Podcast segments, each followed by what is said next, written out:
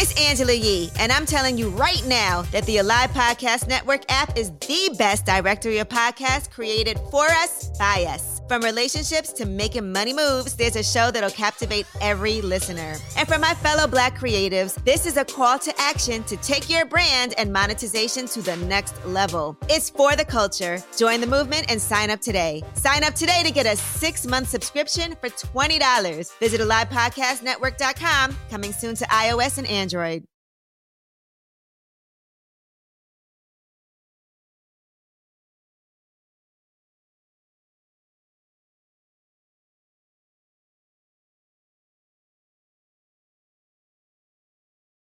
There's uh, gross disparities in how the war on drugs was applied across our country. Now we're fighting against years of brainwashing. A 16 year old lad apprehended in the act of staging a holdup. 16 years old and a marijuana addict. Meanwhile, warfighters in my community are killing themselves at a rate of 22 a day. All this stuff, it's it's it made me feel like a complete piece of shit. I didn't want to live, you know what I mean? So we need academia to embrace it, we need our politicians to embrace it, we need our physician community to embrace it so that the patients win at the end of the day. The Up Life is a production of the Unprescribed Nonprofit. This show is made possible by contributions from supporters just like you. Subscribe to our channel and follow us on social. We are the Unprescribed. And now, on with the show. Hello, and welcome to The Up Life, the show that inspires us to live life to its fullest. I'm your host, Steve Elmore, founder of the Unprescribed Nonprofit. And I'm the co-host, Sharisa Jackson, CEO and founder of We Decode Retired Airpersons. Today, we're joined by Tahir Johnson, Director of Social Equity and Inclusion of Marijuana Policy Project and host of the podcast Cannabis Diversity Report. Tahir, the idea behind our show is to uplift our audiences and with inspiring stories of resilience in the face of life's greatest challenges. In literary terms, a hero's journey. So today, we'd like to talk to you about your journey and how you inspire others today to live the up life. Tahir, thanks for joining us. We're excited to have you. Sharisa, over to you. Tahir, I'm so excited to have you on the show today. I know you and I have done a lot of work over the last two years since I met you. And to be able to hear how you started in this industry, to talk to us about your journey, your challenges, and how you overcame those challenges would be amazing for our listeners and our viewers. So today we're so, so excited. So let's start there talk to us about who you are and a little bit about your background. Yes, well, Sharisa and Steve, thank you so much for having me on here. Um, it means so much for um, just have the opportunity to come on and tell my story. Um, for those listening and watching, my name is Tahir Johnson. I am the Director of Social Equity and Inclusion at the Marijuana Policy Project, host of the Cannabis Diversity Report podcast, and most recently, the founder and CEO of Simply Pure Trenton Dispensary. In- so I'm just um, you know, super excited. You want me to go into go into how I got started now? Yeah, tell us how you got started. I mean, because you and I met two years ago when I started to get into the cannabis industry, and someone gave me your name, and I hit you up on LinkedIn, and and you and I started there, but I never knew how you got into the industry. So let's start there. What made you get into the industry? Yes, and man, I'm I'm so happy that um, we were blessed to come together. You were the first, like the first person like that reached out to me in the inbox that I feel like I start like gave that advice to. So you were instrumental um, in my journey. In my journey, um, I got started in the cannabis industry in 2018. Um, at the time, I was working in wealth management. I was an investment advisor at SunTrust Investments. Um, I had been in the financial services industry for a number of years at Morgan Stanley and other firms. Um, actually, my first interest started in 2013 uh, when I saw a company called GW Pharma um, going public, and um, when I was at Morgan Stanley. Um, and so that, that was the first thing that kind of gave me the the insight. Is like this is something a little bit different than what they were locking me and my friends up for, right? Growing up. Um, and when I saw that, I wasn't quite ready to get into the industry yet because I'm still thinking like this is weed right here. I am I'm a professional. That's not me, so I can't be part of that. Yeah. Um, and then fast forward a couple years later, in 2018, my dad had fibromyalgia, um, and we were we live in Maryland. Maryland was just launching their um, medical cannabis program, and I read about um, my friend Hope Wiseman. She's the youngest mm-hmm. Black woman in the country to own a dispensary. I know her. I know her well. She's actually featured in my film, Unprescribed. She yeah, actually yeah. helped us get that story out there. Yeah, if and if it wasn't for hope, I, I you know I, I have to say I wouldn't be here. That was one of the things that kind of gave me the insight that somebody like me and my background can have a place in the industry. Mm-hmm. And my dad, um, you know, when I was like, Dad, I think you should try medical cannabis. He's like, Son, I've been smoking weed since the '60s, man. and I was like, No, you know, it really is right. all these different medical things. And so we wanted to try to find a way for him to get off the prednisone or other medications that they had to prescribe to. And I started looking um, more closely at the industry. Um, and so I had the opportunity to start working at a dispensary um, part time, and um, the rest was history. I, I, mean, I quit the job working in finance just because I saw how much like passion and opportunity we're having to help people, and I decided that I wanted to apply for licenses myself. Um, and so I joined the team, and we applied for licenses in Maryland and New Jersey. Um, didn't win. Um, so you know, I didn't want to be defeated. I was still trying to figure out what am I going to do? How am I going to get into the industry? And I decided that my background in finance was something that I could use to try to help um, minorities get into the industry. Because at the same time, I had discovered that um, that there really weren't a lot of black and minorities in the industry. And I knew that because of my business background, I was hoping that I would be able to help um, try to bridge that gap. And so I, I got started working in policy and advocacy. Um, late in, in 2019, I started working at the National Cannabis Industry Association and had the opportunity to help them build their diversity, equity, and inclusion programs. And that was really my start, um, you know, and having the opportunity to do things on a national scale, um, get active in lobbying, and and really had the opportunity to like kind of leave my mark on what the industry could be and impact in diversity and inclusion. So, so that's that's incredible um, to hear. Um, I didn't know that you were a suited, you know, person in finance, and to know that you were there and to shift to cannabis. I mean, those are on two different spectrums, right? For you to be tight collar, you know, in finance and now in cannabis. What were some of the challenges that you probably faced transitioning um, from that previous um, job that you had? Yeah, so I mean, the first challenge in itself is the stigma, right?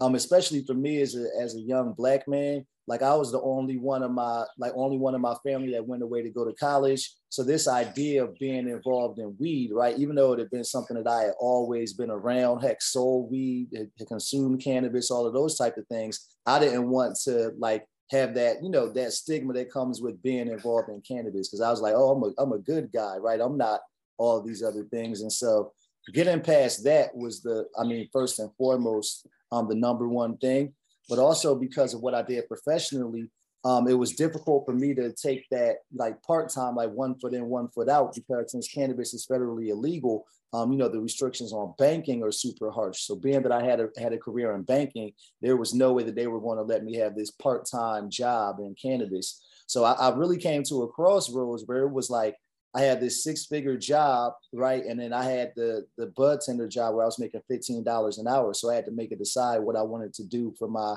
future. Um, and man, it was a hard decision to, to say I'm gonna leave the job where I made all the money. Um, but like I said, in the dispensary and just a little bit of time working there, like I had seen I had seen like I had met veterans talk about how it helped them with PTSD. Like I had met people who had like trouble, like barely even being able to move, and like cannabis being it helping them with their pain. Um, even like having older people and to help them in the bedroom, right? So I'm like, all of these type of things you see cannabis doing. I'm like, this is something so serious, and I was like, you know, this is what my like what what I had the opportunity to do and, and change the world. Um, also, it really was like the social equity aspect of it. Um, and, and that really wasn't even a word that everybody was saying back then, like they are now. But really, then it was also more about like there was this narrative at that time that people that came from a certain place or like the what we call the traditional market now couldn't be a part of this industry because they're like, oh, it's a, a publicly traded companies now. We're talking about multi-million dollar businesses. And I wanted to disrupt that. I wanted to be able to show that a black man like me or somebody that came where I came from had the potential to be in the industry. And so a lot of it was just wanting to be able to disrupt and try to help um, put other people on. I didn't necessarily know that I would end up where I am now um, but just given the position that I was in, I felt like it made sense and it was something I had to pursue personally. You know, I love the fact that you you have a personal connection to the plant, be it that your father, you know, had fibromyalgia, and then for you to kind of start rock bottom in the cannabis industry, being a bud tender and having your customers talk about the efficacy of cannabis and how it's helping with pain, and for you to connect with veterans with PTSD. So, how how was that impactful for you to be like, yeah, I'm in an industry where I know this plant helped my dad. And now I'm in a dispensary hearing other testimonials and hearing other stories. How impactful was that for you? Yeah, I mean, I think like for me, like I said, it was that I think the qualifier that I needed was tearing down that stigma. So then when I'm in there and it's like, look, this is like when you see all the people it's helping in the way it's actually changing lives, it makes it very difficult for that argument that people have, right? First of all, knowing that cannabis has a, you know, historically like this stigma was created um, intentionally because of um, blacks and Latinos, right, and in, in the ways of this country that they wanted to try to, um, you know, harm us, right? Like, like the, right. the, having that validation that that wasn't true, like that I wasn't, uh, you know, that I wasn't a, a drug dealer or something negative, like all these things that they had been painted, you know, to be. I think is what made it make sense, especially because again, as somebody who had been arrested for cannabis on more than one occasion, and being somebody the cops pulled over and they're like, you look like a drug dealer because you drive a certain type of car or dress a certain type of way. I never wanted to be that. And I didn't want my mom to be thinking that. But it's like, no, here I am. I'm helping people, like helping people get off of opioids, helping people that are dealing with PTSD, helping my own dad, right? And seeing how it like changed, how it changed his life and even tore down like the, the I mean, everything that he's faced and felt like as a you know, as a black man growing up in the 50s and 60s, right? Like even when we talked about getting cannabis, he he didn't he didn't want to do it just because he's like, you know, everything he's faced with the government and people like that, knowing that he would be using cannabis. So even helping him go through that and us doing it together um, was probably one of the most uh, one of the best parts about it for real a good connection that you and I had when I first approached you was the veteran connection. And I know you learned a lot when you and I did the Veterans Alternative Healthcare Summit last year. You was very instrumental in helping us um, with that summit. And it was a learning curve for you as well, even though you were actually helping veterans in the dispensary, you didn't know about the statistics about um, veteran suicide and opioid addictions and things of that nature. And so when you started hearing the stories that I was telling you about veterans, I mean, you were wowed by that statistics of 22 veterans taking their life each day. So how how has your her how has that changed for you? Is it still the same that you find that it's important that you continue the work that you're doing, particularly in the veteran community, or has it changed? Yes, absolutely. And I'll, I'll never forget the, the first first time I heard that statistics from my guy Eric Stamper here in Maryland. Um, the dispensary I used to work at, we did the um, the discount where we were getting twenty two percent off um, for the veterans, and then like being a part of that conference um, changed my life because you actually like hear anecdotally of people coming and going, but when you're having like you know, long conversations with multiple people. And you see this as a large scale thing. It's not just a small like problem here and there. And even my own family members that have been veterans um, nailed nailed that we because people have seen me do this. They'll actually like you know that having that being a part of that with you made pe- more people i guess open up and talk to me about their problems because they saw that i was associated with you and the work we did together so even like my own family members right like i know and hopefully they won't be mad at me for saying this but like my i mean my aunt and uncle right like they're they're both veterans and actually both former police officers. So like the PTSD that they got from that, and both of them, um, you know, use cannabis now um, medically. And you know, thinking about like for one having to go through, I mean, so, right, talk about that stigma, and then somebody who's actually been a part of like arresting people um, for this, right? Being able to come back and say like, wow, this is really helping me with a number of different ways. Um, it's been, you know, life changing for me. That's actually now you're getting in the arena that I want to delve into.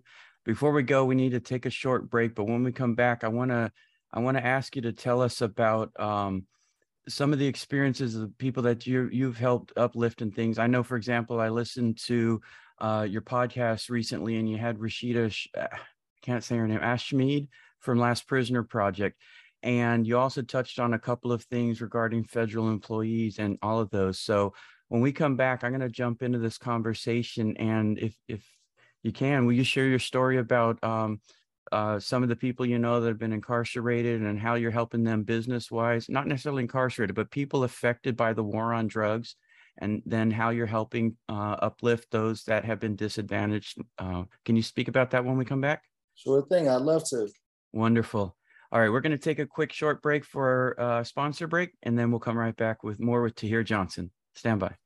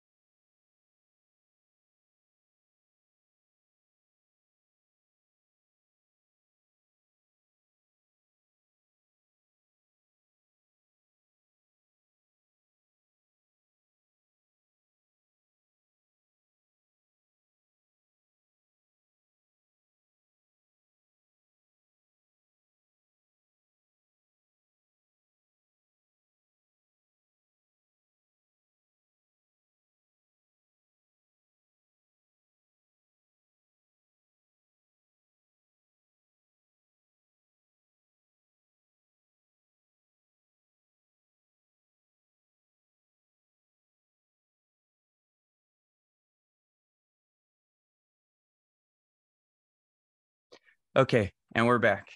So Tahir just before we went on the commercial break, um, something you were saying kind of tied into some of the work we've done on the podcast so far. When we first started out, we spoke with Stephanie Shepard from the Last Prisoner Project, and we also spoke with the founder uh, Andrew DeAngelo. And expungement is a really important. I'm married to a black woman. I have a mixed family, and I'm also a veteran. A veteran friend of mine um, uh, sorry, I get a little bit worked up about it, but uh, a friend of mine named Sean, I'll just leave it at that. I've spoken to him a bunch of times on this phone. Uh, if it wasn't for organizations with Last Prisoner Project, he would have just been a number, another number incarcerated in the Deep South for crimes against Black people for using cannabis as a means of arresting people. And I'm ad, I'm passionate about legalization of cannabis um, number one as a as a as a medical standpoint and i need to get it off the books for everybody you me and all our veterans and anybody suffering from from pain and addiction and other things like that because it's in my book it's been wrongfully criminalized because of political means which is something you started talking about and a lot of veterans here in the dc maryland area we're all uh, federal employees or contractors and so we can't even get a job and in Prince George's County, it, it's a huge Black population. So you got to think about how many minority veterans we have here, just in my state of Maryland alone. Sharisa's and yours as well.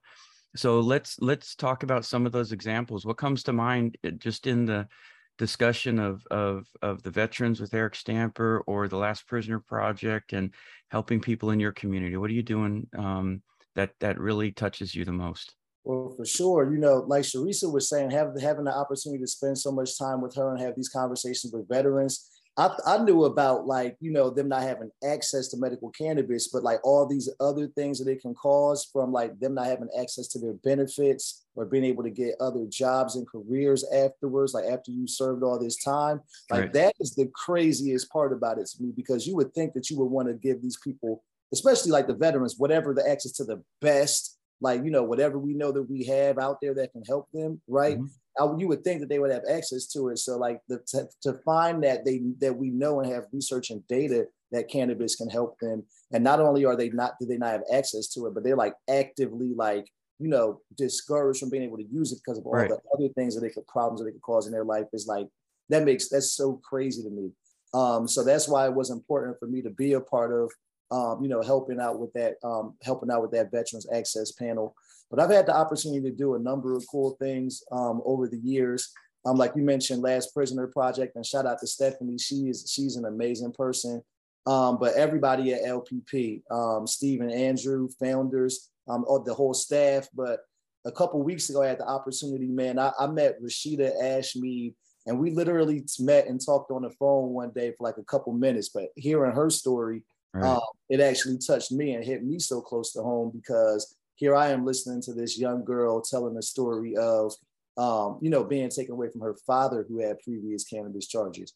And right. as a young, um, you know, as a young black man with three daughters myself, that hit me close to home. It's like that that could be one of my little girls sitting there thinking about what it's like to not be exactly. And it, it it just reminded me of Stephanie so much. And all and there's so many other stories where their families and it was that's what reminded me. So I'm, I think you said something where we we painted a terrible picture about people who were just trying to find self healing. Honestly, we all medicate for reason, but but to hear Stephanie firsthand, to hear her father thought that she was a, a drug dealer because she took a drug program so she can get released early so that she can go see her father before he died. It does just kill me. And then I was here, I think um, Rashida was, was like 20 years her father's been in jail, right?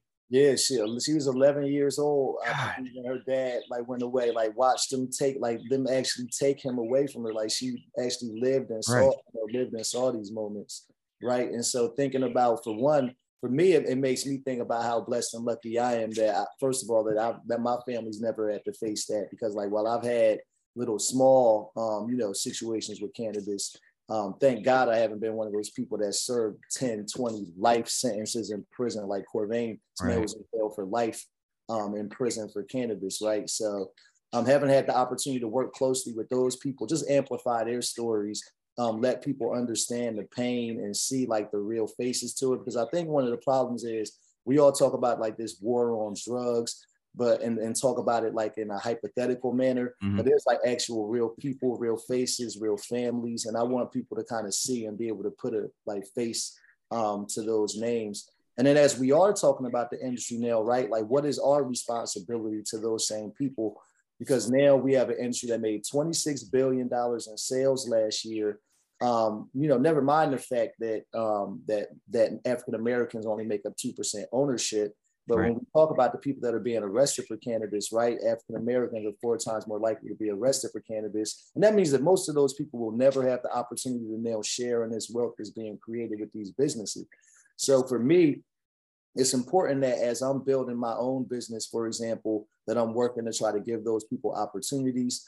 I partnered with the New Jersey Reentry Corporation and made a commitment to hire at least 10% of my employees from there. We're also donating 2% of our proceeds back to that organization so that they can work on, um, you know, trying to provide services for people that are coming out.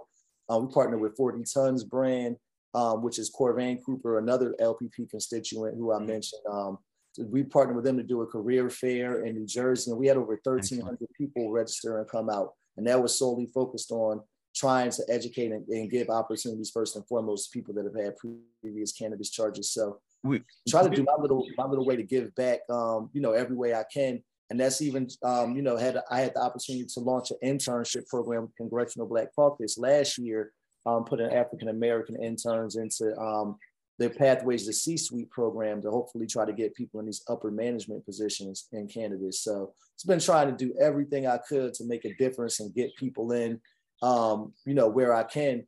Um, and really one of the dopest, dopest things, um, and I can't wait till we get to do this again. Um, but working with Sharisa on that, you know, that veterans, um, um, it was a virtual, right? It was like the peak of COVID, right? So yeah. a lot of people hadn't done, hadn't done things like this during COVID. And we had hundreds of people come out, giving yeah. them medical recommendations, hearing from all types of experts. Yeah. That really was one of the most amazing things I've had the opportunity to do in my professional career. So I was thankful for that also. Oh my God, that is so, so um, powerful. I mean, even your journey from being a person in finance to a bud tender to now being an owner of Simple um, Pure, Simply Pure, right? Yep. I mean, so the, the important thing that I want the listeners and viewers to understand about you Tahir is this. Your testimonial about your impact and what has happened to you in the industry the people that you have in your network and how they've been impacted you're able to have all of that and use that to to make it make a difference in the community. So in doing all of that what does it mean to you to have all of this right? You have a story to share. You have a story to tell and you have experience. So what does it mean to you that you have all of this and now you've reached this this part in your career yeah, you know, you know, I I try to um not necessarily think about any of the like, you know, a lot of people come up and say, "Oh my gosh, you've done this or that," but I I try not to keep the score on all of that. Um, you know, for me, every day like i try to think of myself like um like like not to sound crazy but like what would Mar- what would martin luther king or malcolm x would have thought about themselves as they were in the height of the civil rights movement right it's all about doing the work and all the lives we can change and we get one opportunity to do this um, like we're only going to get to legalize cannabis one time in each state that we're talking about federally that we're talking about so just trying to have the most impact um, and hopefully um, when people look back to my contribution of it, whatever it is, whenever it happens, people will know that I was um, really about just trying to make a difference, right? Like it really is all about like people that come from and the places like where I come from all across this country. And that's such a broad thing, right? Because we're talking about um, you know, women, black folks, people that that don't necessarily come from, you know, the money or like people that that work hard, right? And then that's the other thing. I, I want people to look at me and say that you could do, you really, that when people say you could do anything, like it doesn't matter what you started with, none of that dictates where you're going to go. Because like you would look at me on paper, I, I've had a lot of great things, but I probably wouldn't have been the person that somebody would have thought would have done all of these things. And when I got here in the industry, there wasn't anybody like me here before. So there was no blueprint for it. It wasn't guaranteed, right? It's just like you hustle, you bust your ass, believe in yourself, um, work hard. And integrity is like that top and most important thing because when people know that um, that you're coming from a place of love or that uh, a positivity or good, um, you know, then it's it's hard to fight that. And I and I like to believe that that love always wins. So you know, just kind of hopefully the the the the the way that I the, the characteristics that I embody or the way that I try to carry myself can help somebody else to know that they can can do the same thing or better, um, right? If you keep the right mindset. Sharisa, it sounds like he's practicing the Air Force core values of service before self, yep. Integrity first, and excellence in all we do. And Tahir you're definitely doing all of those things. We uh we have a few minutes before we have to wrap up. I think Sharisa wants to ask you just one or two more questions, and yeah. then we we want to we want want you to take an oath with us, and I'm going to let Sharisa take the lead on that for you. Um, and I'll just ask this question, then I'll let Sharisa ask it. Um, and Sharisa, you can throw in any last minute questions. But I really just want to hear before we wrap up is what encouraging words do you have for to lift up our audience to encourage them to live the up life?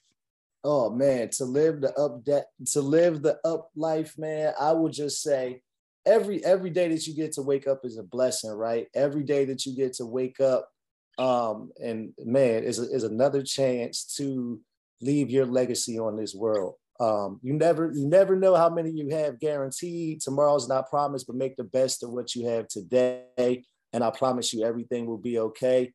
Um, tell the people that you love that you love them. Don't just tell them, show them right? Um, Show don't know, tell. That's all I. That's all I would say to y'all, man. Just just live and love and, and appreciate it. Now, Tahir, I want to get a little deeper because I know there's probably some things that you would have done over, you know, throughout your journey. Do you have any do-overs? Man, the do-over, you know, the, the one do-over that I would that I was saying, I can't say I know for sure. As much time as I've given the world, uh, you know, all of that time it takes me away from my family. Um, I hope that when my little girls grow up, they they won't think of it as daddy being always gone because you know that they know that it's that it wasn't because I didn't love them or whatever, um, but because I'm really out here trying to make a difference in the world. So, you know, if the only if only thing if I could think about my time and how I divide it and use it, you know, that's the only thing that I ever really have second thoughts about, right? Like, am I am I am I not spending it or balancing it the right way? So that's that's the one thing I would say that I would tell people to just think about, even as you are striving to do all these things and change the world. Like you have to make sure you take care at home too, right? Um, and, and your family and yourself, your your own mental your own mental health. Like make sure that you look in the mirror and that you're doing what's good for you at the same time as you're doing what's what's good for everybody else. Yeah, it's that work life balance. I think we all, you know, are challenged with that, trying to figure out as we're trying to impact the world, you know, how much do we give the world? How much do we give our family? How much do we give our friends? And, and particularly your kids are young, so I, I do get it. So, what motivates you Tahir? I mean, there's a lot of things that you told us here today, but what are some of your motivations and, and your motivators? Yeah, I think my biggest my biggest motivator is like legacy, man. Like I, I grew up loving people like Puff Daddy and Jay Z and Kanye, Like, man, I want to have that type of legacy on cannabis. When people look at cannabis, they're like, look, this is that guy, right? Um, but I mean, also, like I said, changing history. Um, we have the opportunity to, to really change history. This is something that for a hundred years, like generations, has um, you know, been a been illegal, and we have the opportunity now to change the laws that will in turn change people's lives. Like being like that is the Absolutely. biggest like opportunity in the world. Um, and making my family proud. My um always think about my grandmother. She's 90 years old. Um, she at 11 years old, she lost her mom and, had, and moved up to New Jersey on her own. Um, you know, built this whole beautiful family, been and, and was successful with a third grade education. So it's like um, I want to make her proud uh, more than anybody else. I want her to know that everything that she sacrificed and did um, was not for nothing, and that her family will be good. And I want to take care of my family the same way. So you know that's really um, what inspires me. So before we go, I want you to fill in the blank. So I'm to give you a little statement, and I want you to fill in the blank. Okay. So I want you to say, "My name is," and I am. So how would you start? My name is Tahir, and I am amazing. Beautiful. That does it. Sound on that a little bit more Tahir. I want a little bit more detail than that. oh, okay. Fill in the blanks. All right. Well, you know, I, I think that um I'm a I'm a father. Um, I'm a man of faith. I'm a um, visionary, um, and I'm a person that's hopeful um, of what the future has to bring. Um, I like that answer. we all know you're amazing already. that was for me. I had to remind myself the first time. Beautiful. And sometimes we do. Sometimes we got to remind ourselves for sure. But Tahir, I mean, your story is amazing. Um, I, again, I loved working with you last year on the Veterans Alternative Healthcare Summit, where we had over 21,000 you know viewers on that day you know um, on that summit and that's because of you and the impact that you have in the community. I'm so proud of you man as a brother as someone that you know stood on me um, those key things that i needed to do in this industry. You were my go-to and i appreciate you and i love seeing your journey. And for now seeing you opening up a dispensary in new jersey i mean who would have thought that two years ago? Mm-hmm. so i'm so proud of you man and you know much success to you and as always, I'm here for you. You know, whatever you want to do, you need me and Steve. We're here for you and um, continued success for you, my friend. Thank you. I love you. Thank you. Me too, my brother. Thank you, Steve.